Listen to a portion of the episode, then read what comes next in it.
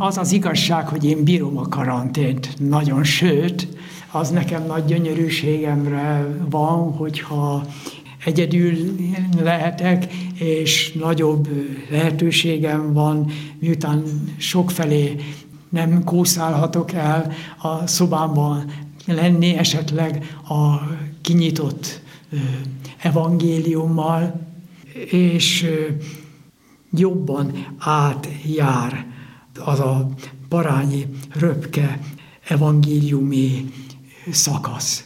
Még messze-messze van karácsony. De mégis az eukarisztiával kapcsolatban most, ami igazán foglalkoztat, az a grecsói Betlehem. És kicsit dühít, amikor arról hallok, hogy először Szent Ferenc állított Betlehemet, Jászol, Ökör, Szamár, és így, és mi is most itt Betlehemet állítottunk, és ezzel a történet általában beszokott fejeződni, pedig a történet itt nem fejeződik be, mert a lényeg ezután következik, mert azt olvassuk a Szent Ferenc csodálatos, és amúgy írónak is csodálatos életrajz írójánál, Cselánói Tamásnál, hogy és a jászol fölött ott állt az oltár, és kezdetét veszi a karácsonyi szent liturgia. És ahogyan az ütött kopott jászol, az nem méltatlan az édes Jézusnak, a kis Jézusnak arra, hogy abban legyen, mint egy eledelként a mi számunkra.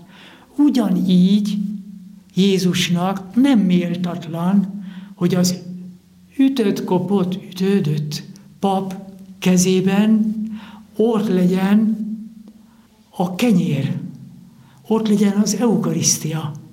És ahogyan Cselánói megjegyzi a betlehemi történet, a grecsói történethez, hogy ebben Ferenc Isten szeretetének alázatát szemléli, Szent Ferenc, amikor a káptalanhoz levelet ír, mert már beteg nem tud elmenni a káptalanra, akkor azt írja, hogy nézzétek Isten alázatát, a legfölségesebb fia, Isten fia, Isten a pap kezében.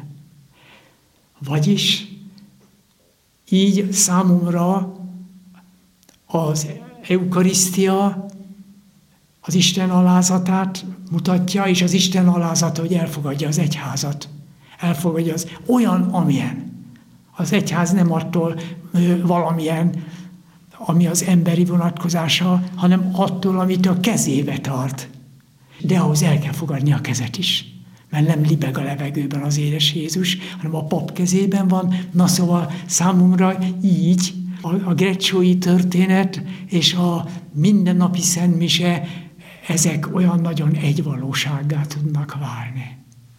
Nagyon-nagyon szépen mondod. Még néhány konkrétumot szeretnék itt a Szegedi Rendház, illetve a Szegedi plébánia, Ferences plébánia templom életében milyen változások vannak a körülmények következtében, tehát a közösségeitek, számtalan hittancsoport, korosztálybeli bontásban, egyebekben népesíti be általában hétköznap esténként, napközben, meg vasárnap a rendházatokat, most pedig kong az ürességtől? Hála Istennek most a szentmiség nem állnak le.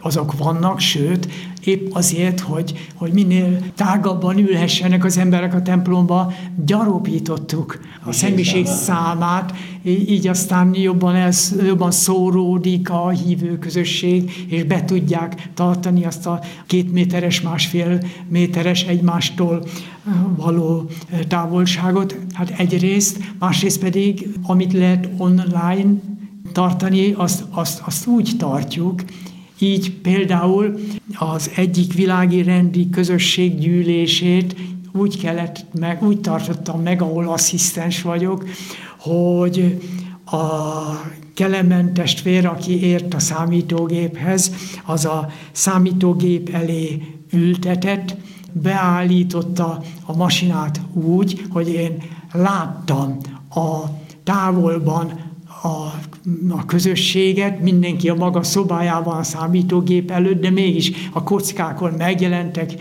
mosolyogva és integetve, és én pedig velük beszélgetve meg tudtam tartani ezt a, ezt a, ezt a gyűlést. Ez, ez más műfaj, de semmivel sem rosszabb, vagy, vagy más lehetőséget jelent. És, és annak meg annyira örültem, hogy ezt technikailag milyen zseniálisan megoldottam, ugyanis egyetlen feladatot kaptam a, a Kelemen testvértől, hogy László, ülj ide a gép elé, és ne nyújj semmihez. És ez, és ez bejött. Jó. És ez bejött, és működik. Nem nyúlok semmihez, és, és működik a, a, a rendszer, és a, az, az édes Jézusról vidámon tudunk társalogni.